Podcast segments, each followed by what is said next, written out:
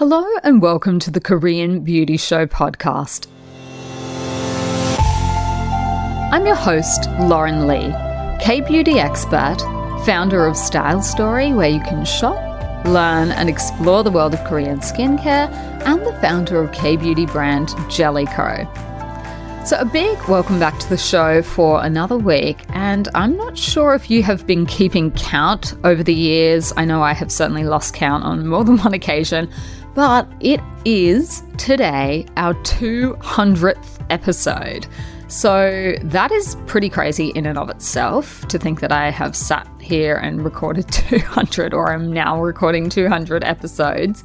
So I thought this probably deserved a little bit of its own special, just to do something a little bit different than what we normally do on the show and maybe take a little bit of a look down memory road. Now, I have done a few of these kind of look back episodes before at the end of the year is a time I generally tend to do some of them. I think we might have done something special for our 100th episode, but again, it was 100 episodes ago. I, my memory is not the best. Uh, it's pretty, it's pretty crazy because the podcast started in May of 2020, which was like peak pandemic and it is now May 2023. So that in and of itself, I'm I'm quite impressed with myself for keeping on going because Oh, look, there's been plenty of times when I just have had so much other stuff on. I'm like, the last thing I feel like doing is podcasting, but here we are, three years later. Uh, and I'm not sure if p- uh, too many people have been listening since the very beginning. I know that our listenership has changed a lot over the years uh, and, you know, where people are tuning in from. So I'm trying to keep it a lot more global these days, just because I know that originally we started out with probably most of our customer base being in Australia, listener base rather, and they were Style Story customers uh, people that were wanting to tune in to hear about, you know, what's going on over here, because that was something that I previously used to do in person at our K Beauty meetups. And because of the pandemic, that sort of put rest to them. Uh, and so I took up podcasting really just as a way to stay connected to people, to chat through what I was seeing over here, because I could not go back to Australia. Australia was one of those countries that locked its borders. And in the end, I uh, couldn't get back until early this year. That was the first chance that I've really had to go back to Australia since 2019. Uh, so that was the original impetus for starting the show was just, you know, as a, I guess, an Aussie that has been living and working over here now for many years. What's going on here in Korea is very different to what was trending in beauty, uh, still is. But that was kind of why I started the show in the first place. Uh, and it really has kind of stayed the same, the purpose. It's just that who's listening to the show, I think, has really changed. We've got a lot more people from around the world. Uh, America is now our number one source of listenership. So a big hello to all of our US based listeners. Uh, and we're getting increasing amounts of listeners come through from the UK and Canada as well, which is fantastic. Uh, so thank you so much to everyone that has tuned in over the years, supported the show, especially everyone that has left a review for the show, uh, anyone that has reached out to me over Instagram, through email, however, you know, so many different ways that people have reached out to me or the team. Uh, and we absolutely love hearing from you. So, for something a little bit different today, I thought, why don't we have a look at how K Beauty has changed since I first started using it. So, this is quite, I guess, the journey, really, because it's been a while and there's been so many different iterations, so many things have happened. Uh, you know, I'm a lot older than I was when I first started using Korean beauty products as well. The market is so much more mature. So a lot has gone on. Uh, when did I start using K Beauty products? I started using them for the first time in 2011, which was when I moved here for the very first time to go to uni. So if you haven't heard my my whole story, sort of how I got into K Beauty in the first place, it was completely by accident. Uh, I discovered K Beauty by chance when I was doing a university exchange here all the way back in 2011. I was doing my law degree, the last semester of my law degree. Uh, on exchange. And the backstory to how I ended up in Korea, unlike pretty much everyone else on my exchange who was here because they loved K drama or K pop, I basically was forced. that, that's putting it too highly. I wasn't forced, but I didn't get my first preference. My first preference for exchange was Hong Kong. That's where I really wanted to go. And I submitted my application to my uni, and they were like, uh, no you have already been on exchange before. You went to a really popular destination last time, which coincidentally was Singapore. I had been to Singapore. I went to NUS, the National University of Singapore, had the best exchange ever. Uh, and that was a bit of a competitive one as well. So they were like, Lauren, you can't go to two really popular unis. You have to pick something else. So I went back to the drawing board and literally it was like throwing darts at a wall. I was like, okay, who offers law subjects in Asia somewhere just because of the time difference with Australia? I didn't want to be in Europe. I've lived in Europe before. I did some of my schooling in Italy. I know the time difference between Australia and Europe, and it's really hard to stay in touch with everyone. Uh, and I just wasn't really keen to do that for my last semester. I just wanted to go away, but still be able to keep in touch. So I knew I wanted to do something in Asia, and I was literally just going to go to wherever offered some law subjects in English in Asia. And it so happened that I found a uni in Korea that did that. And I was like, look, I don't know anything about Korea. I've like literally nothing. I've never really heard too much about it. I know they have spicy food, which could be a problem for me because at the time I didn't eat spicy food. But there was one other person I knew who was in Korea at the time, and that was one of my best friends who I'd met a few years previously when I was living in Singapore. She happened to be back in Korea studying for her master's, and I was like, brilliant. I will know one other person in the entire country. That sounds like a go. And so off I went. I rocked up. Uh, I had no idea. I thought I knew Asia. I thought, you know, I'd traveled around a fair bit. I'd been to Taiwan, Hong Kong, lived in Singapore, visited Malaysia, been to Vietnam. Like, I thought I knew what I was in for. And it was the biggest shock of my life when I arrived. There was no English pretty much anywhere. Uh, it was so hard to sort of find my way around. Not that many people spoke English yeah, it was just a whole different ball game. But one of the things that I came across that really did change my time there, because I had a pretty hard time the first time I came to Korea, to be honest. I didn't love it. Uh, I just found it to be not the most welcoming place uh, compared to other parts of Asia. Uh, I found it really hard to get to know any of the locals. That's a whole other story. but uh, so, one of the things that I really enjoyed during my my time there was falling in love with all of these beauty products that I never knew existed. Uh, it really did change my life. That is not an uh, understatement. I mean, it changed everything about the course of my life in the end. But when I very first discovered Korean beauty products, I it was like falling down the rabbit hole. That's what it felt like. I was just like Alice in Wonderland. Like, how are there all of these stores, brands, products that I have never heard of before, and they are amazing, and you know they work for my skin, which was such a struggle and a battle for me, having had acne, really severe acne as a teenager. For me, skincare was literally a chore. It was so boring. I was the only one of my friends that had to use skincare, and that was because I had bad skin. So to me, I kind of equated skincare with something that was really uncool and used by basically the loser kids that got bullied at school because they had bad skin. That was pretty much my experience with skincare up until then. No one was into it. It wasn't cool. You didn't like share with people the products that you were using. Um, you know, like it wasn't a, an event kind of like it is now where people are sharing what they use and people are asking for recommendations. That was not the state of the world in 2011 when I discovered K Beauty.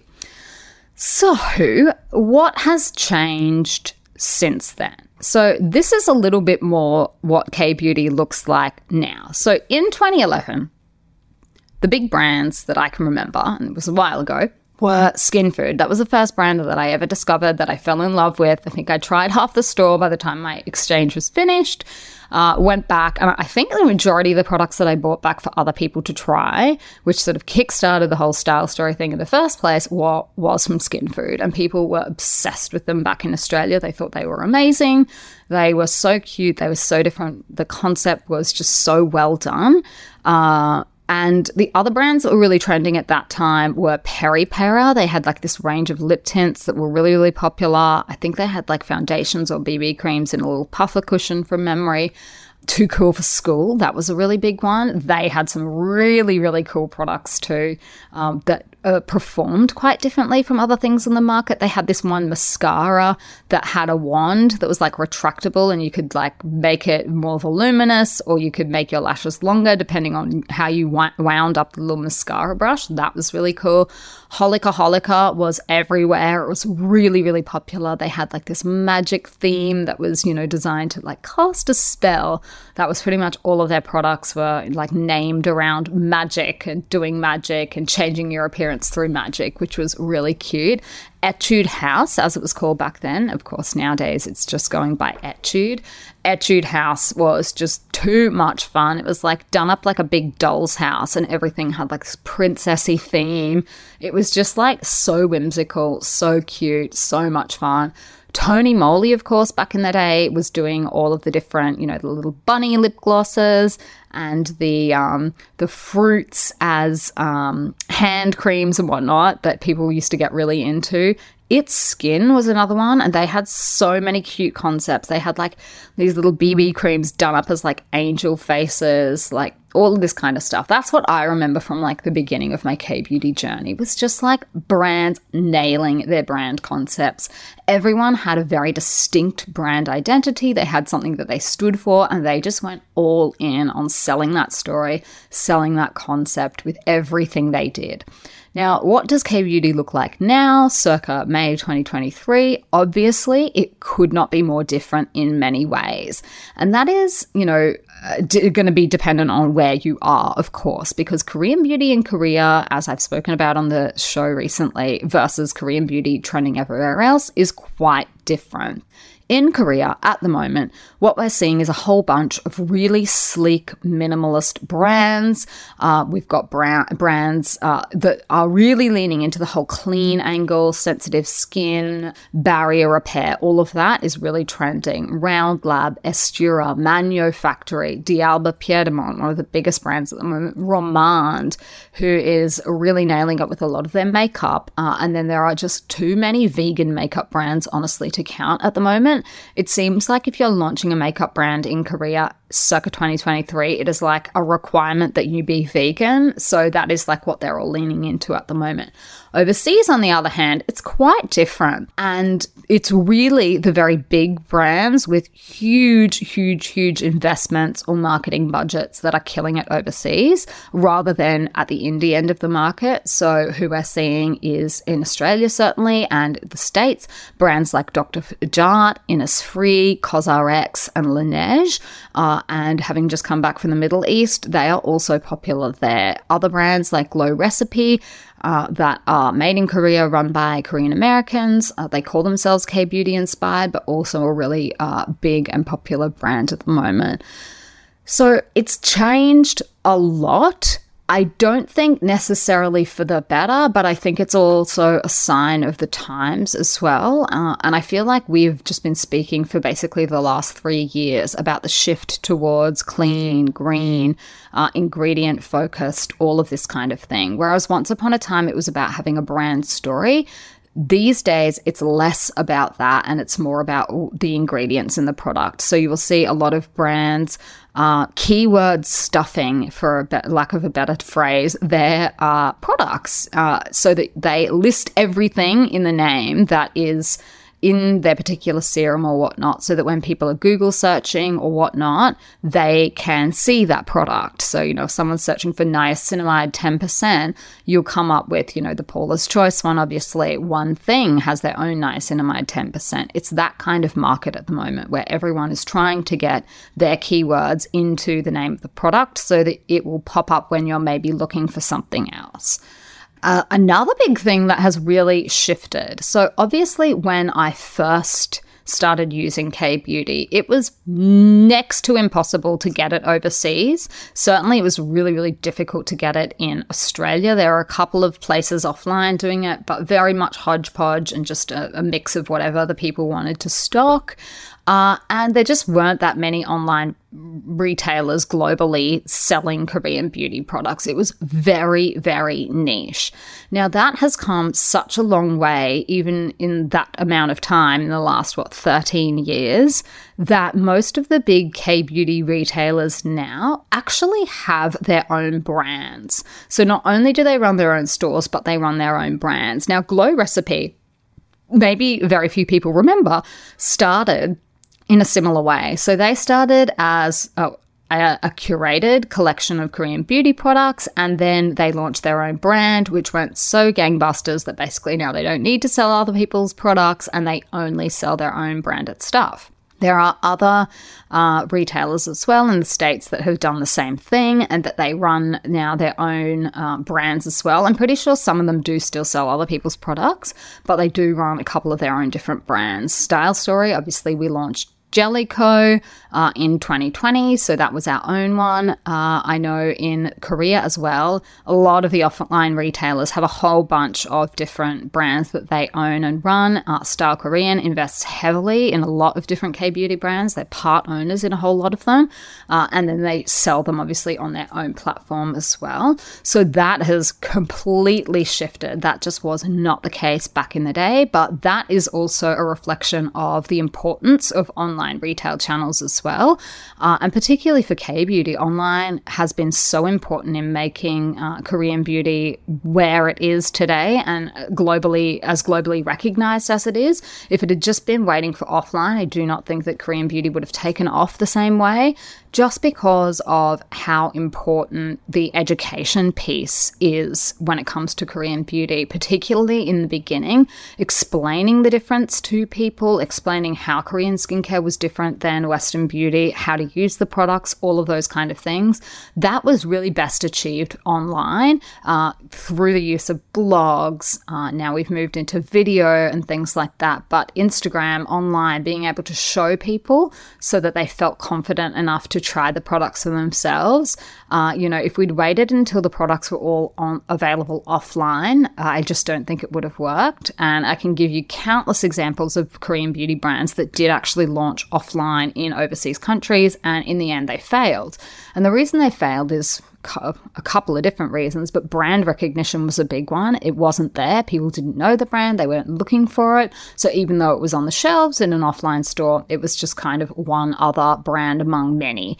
Uh, so that was a big part. The other thing was, even if people picked up this product, if they didn't know how to use it, if they didn't know what an essence was or what an ampoule was or any of those things, then, you know, they just don't end up purchasing because people that are confused do not buy products. If you're still standing there wondering what it is, you're not going to purchase it. Uh, so I think online was really, really important for that. And I think that explains why so many online retailers now do have their own brands as well. The other really big thing that has been uh, the case for at least the last, I would say, couple of years, if not longer, four or five years, is the shift away from the reliance on China. So, a lot of, I remember when I used to go to K Beauty Expos when I moved back to Korea in 2016, and so many of the exhibitors were there with products that I remember just looking at and going, no, that's not going to sell in Australia. They are obviously targeting the Chinese customer or, you know, customers that can can read Mandarin. Like they're just everything about the products from the way they were packaged to the the lack of English, all of these things, they're not products that were targeting the Western market. They were targeting Chinese consumers. And that has changed significantly. Uh, there have been lots of political things between Korea and China that have caused um, a, a, shift in the relations. And then, of course, the other big thing was the pandemic. Uh, that has had a really big impact, obviously, on uh, the Chinese market locally, what they can, I guess, um, you know, Chinese people were confined to their houses, as far as I know, in a lot of the bigger cities for a long period of time, which then naturally had a flow on effect to retail and all of those sort of things. So the shift away from the reliance on China has meant that we are seeing a lot more brands expanding into new markets. Uh, what are those markets? Obviously, America is a big one. They have um, had a lot more brands trying to launch there, brands going through onto Amazon and places like that. The other one at the moment that I'm seeing more news around is, of course, the Middle East. Uh, and I believe that Laneige has just announced that they are opening their first uh, standalone offline store in Dubai. So I think that new markets like that are going to be uh, a really key focus for a lot of brands in the next five to 10 years. Now, the other big thing that has changed with K Beauty since I first started using it is that it has gone mainstream. It's not a niche anymore. I remember when I first brought the products back, Firstly, no one had ever heard of them, which that didn't surprise me at all because neither had I until I went to Korea. Uh, but, you know, for the first couple of years, I had to really explain to people in like really basic terms, like, what are we talking about? What is Korean beauty? What is K beauty? Why should you want to try products from this part of the world? Like, I remember I had like a whole spiel that I used to send out. So, in the beginning, one of the ways that I started my brand uh, was I reached out to a lot of people who were bloggers because, of course, bloggers were, you know, the thing back in the day. And, you know, I'd be like, hi, I'm Lauren from Style Story. I've just set up this, you know, um, company and we are, you know, selling Korean beauty products. And there was literally an entire paragraph about what K beauty is and why it's different and why you might like to try it. Like, I literally had to explain to people in the most basic terms why they might even want to try it. And that is not the case anymore. I think people all over the world are paying attention to what Korea does. It is now widely acknowledged as a global beauty destination. Obviously, the advancements in technology, machinery for things like lasers, the various procedures like thread lifts have all been exported. Of course, the products are now receiving global attention and recognition. Uh, and, you know, so many more brands these days are even making their products in Korea, Rare Beauty being just one example among many of the top trending brands in the world uh, that are, you know, coming over here to tap into that K beauty technology. Uh, that is obviously a part of the work that I do over here as well. Uh, one of the branches of our business is consulting, uh, and we consult with a whole lot of different people that are looking at either, you know, uh, expanding their brand, including Korean beauty products. They are looking to manufacture all of their stuff from scratch in Korea. Maybe they're looking to export, uh, you know, specific uh, products or whatnot. So that is part of the work that I do here as well. Uh, I think the other thing that has really changed is who is talking about the products and how. So, once upon a time, there used to be what I think we called the Asian beauty sphere, like Asian beauty. The Reddit thread was really, really big. Uh, and I remember I used to love going and checking that back in the day. Uh, and, you know, a lot of the people that were uh, talking about the products on Reddit had their own blogs. So it was really a space dominated by bloggers. And they were people that really knew what they were talking about. They had a deep knowledge of Korean skincare.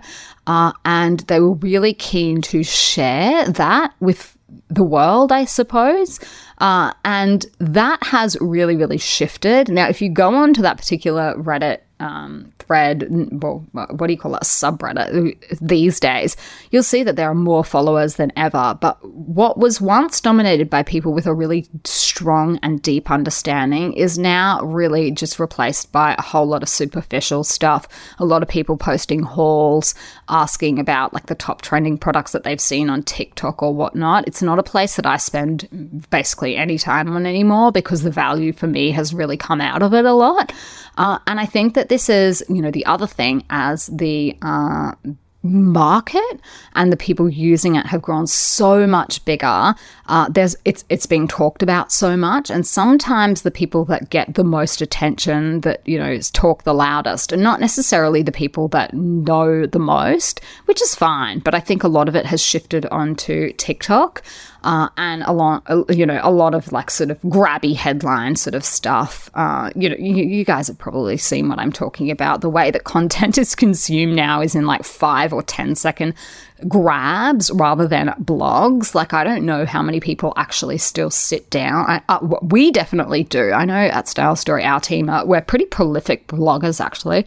Um, our Seoul team blogs, our Australian team blogs, we try and get like a blog post out a day just because, you know, for the people searching for that information, I think it's really useful to have it there in long form.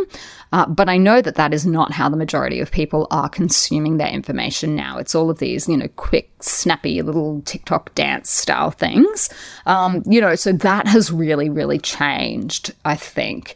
Um, and I think that's just also a reflection of the fact that now that there are a whole lot more people globally that are talking about it. So it goes without saying that, you know, people aren't going to all be sitting down to write like, you know, a thesis of a thesis about Korean beauty. But back in the day, it was kind of a little bit more like that. And you could really sort of sink your teeth into stuff. That's definitely changed. I'm not going to say that's, you know, for the worst or whatever. I don't think that's necessarily true. It's just different, right? The more people that do it, it just, um, it, it's a little bit different. And that then feeds into what's trending as well, of course. So we've had that discussion recently about how what's trending in K beauty in Korea is not the same as what's trending overseas and probably never will be again. And that's largely why. When you've got that many people marketing the products in different languages and different countries, what's going on in Korea just doesn't really matter as much. Like the products are made here, they're made by Koreans. Like it's enough, right? It doesn't really matter if uh, the number one selling Korean beauty product in America is not the same at some random offline store in Korea. Like, who really cares? Some people really do. some people devote a lot of airtime and attention to you know, oh, um, uh, what what do they call it? Like busting the myth or whatnot about like this isn't really trending in Korea, and it's like okay, cool. If it works for a lot of different people and they like the product, like honestly, are we really going to waste our life, you know, lecturing people about how they should like products that are popular in Korea? Like, no, that's obviously not how most global beauty trends work. And Korea is now at that level where it is a global beauty trend. You know, it's just like saying, oh, the popular Estee Lauder, for example, L'Oreal, they all make different products for different markets. They target local markets in a way that people are used to being marketed to. Like, that's just common sense. So that doesn't really bother me at all. Uh, I think it's natural. I think it's normal. I don't think it's something to be, you know, up in arms about. People like what they like at the end of the day, and you can bang your head against a wall trying to force them to like something, but, you know, the path of least resistance is just like, yes, these are all K beauty products. Some brands trend differently. Some brands are bigger in particular countries. They're obviously going to keep marketing to those countries then. Like, what kind of company would see that their product is going gangbusters in Malaysia, but then be like, oh, I'm going to pull back because we need to be popular in Korea as well? Like, no, that it doesn't work like that. So I think that has really, really changed. Now, the other thing that I think has changed for the better is that there are more female founders. Now, Korea and Korean beauty is one of the rare breeds in the world where, in the beauty sphere, it is still heavily male dominated. If you have a look at the boards and the CEOs at a lot of the top companies that are playing in this space, they are still run and owned by men. And that really does shift the kind of products that are being made, how they're marketed, and all of those kind of things. Now, Korea in general has a terrible problem with misogyny uh, and the way that a lot of companies are run is not conducive to women succeeding in the workplace. I have no qualms about saying that. I have worked with some truly terrible men in this industry as well that treat either me or my staff badly uh, and you know now no longer work with them because I'm my own boss and we can choose who we want to work with, who we want to manufacture with. But I've had some really bad experiences in the past, and I think in this country in general, it's really hard to be taken seriously as a woman. Uh, I think that that's another reason why the birth rate in Korea has plummeted so low, is because there is just very little uh, scope to succeed as a woman, to succeed uh, as a mother, uh, and get ahead and, and, you know, make the kind of money that you need to make to like live your life. So that's a discussion for a whole nother day. But the good news is that there are more female founders in the industry at the moment. Uh, Some By Mi is one brand that was founded in 2016 by uh, a woman, Lee Ji Eun. Uh, Haru Haru is another one that uh, was founded by Jae Wonjung to uh, focus on your everyday skincare needs, and fermented black rice is obviously their star ingredient. Uh, Chosungah, 22, was founded by one of Korea's most famous celebrity makeup artists. Chong Mul is another one. iUNIK was also founded by a woman, and of course, Jelly Ko is my brand. Uh, I'm I'm a female, so that's female founded as well. So look, it's still not uh, at the level that you would see in you know, I guess beauty companies overseas where they're predominantly female, mostly female. It's not the case in Korea. So I think that that is the main changes that I can think of off the top of my head. I think that the way the industry in general is trending at the moment is very much this focus on natural, clean, vegan, uh, uh, you know, brands that previously had very strong brand identities, packaging and concepts and whatnot are starting to look more the same. There is this push towards uh, you know, the algorithm being able to recognize you as similar to other brands more quickly. And that's why we're seeing a lot of that, uh, particularly on social media. A couple of, you know, really big Korean beauty brands have just undergone uh, rebrands, new logos, new product looks. Uh, and there's a fair bit of commentary online about, for example, Innisfree, Sulwhasoo, whether the new branding, whether people like it or not, whether it is as distinctive as it once was. But that, for better or worse, is the way the industry is trending at the moment. I, for one, am predicting that we will see a swing back away from this. Not necessarily the sustainability stuff, because I think that it goes without saying that sustainability is very important in 2023, as it needs to be and as it should be. But whether this trend towards um, vegan at all costs, uh, you know, continues, whether the sleek minimalist branding, I just don't think this can continue in perpetuity. People are just going to get really sick of it.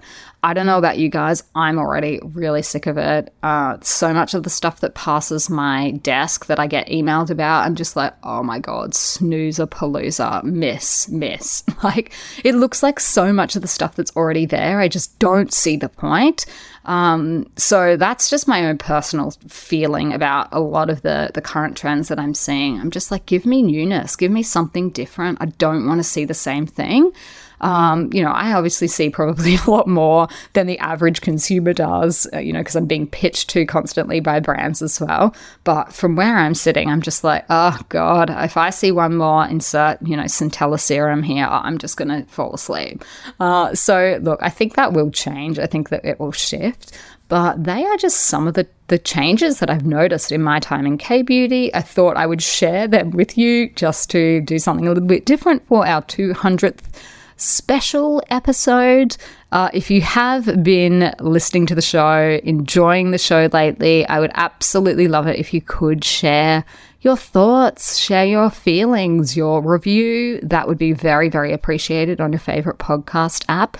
And of course, feel free to share this episode with someone that you think might like it uh, you know, maybe you've been having these conversations with someone else. Maybe you've got a beauty friend that you like to have these discussions with. If so, I would love it if you would share the episode with them.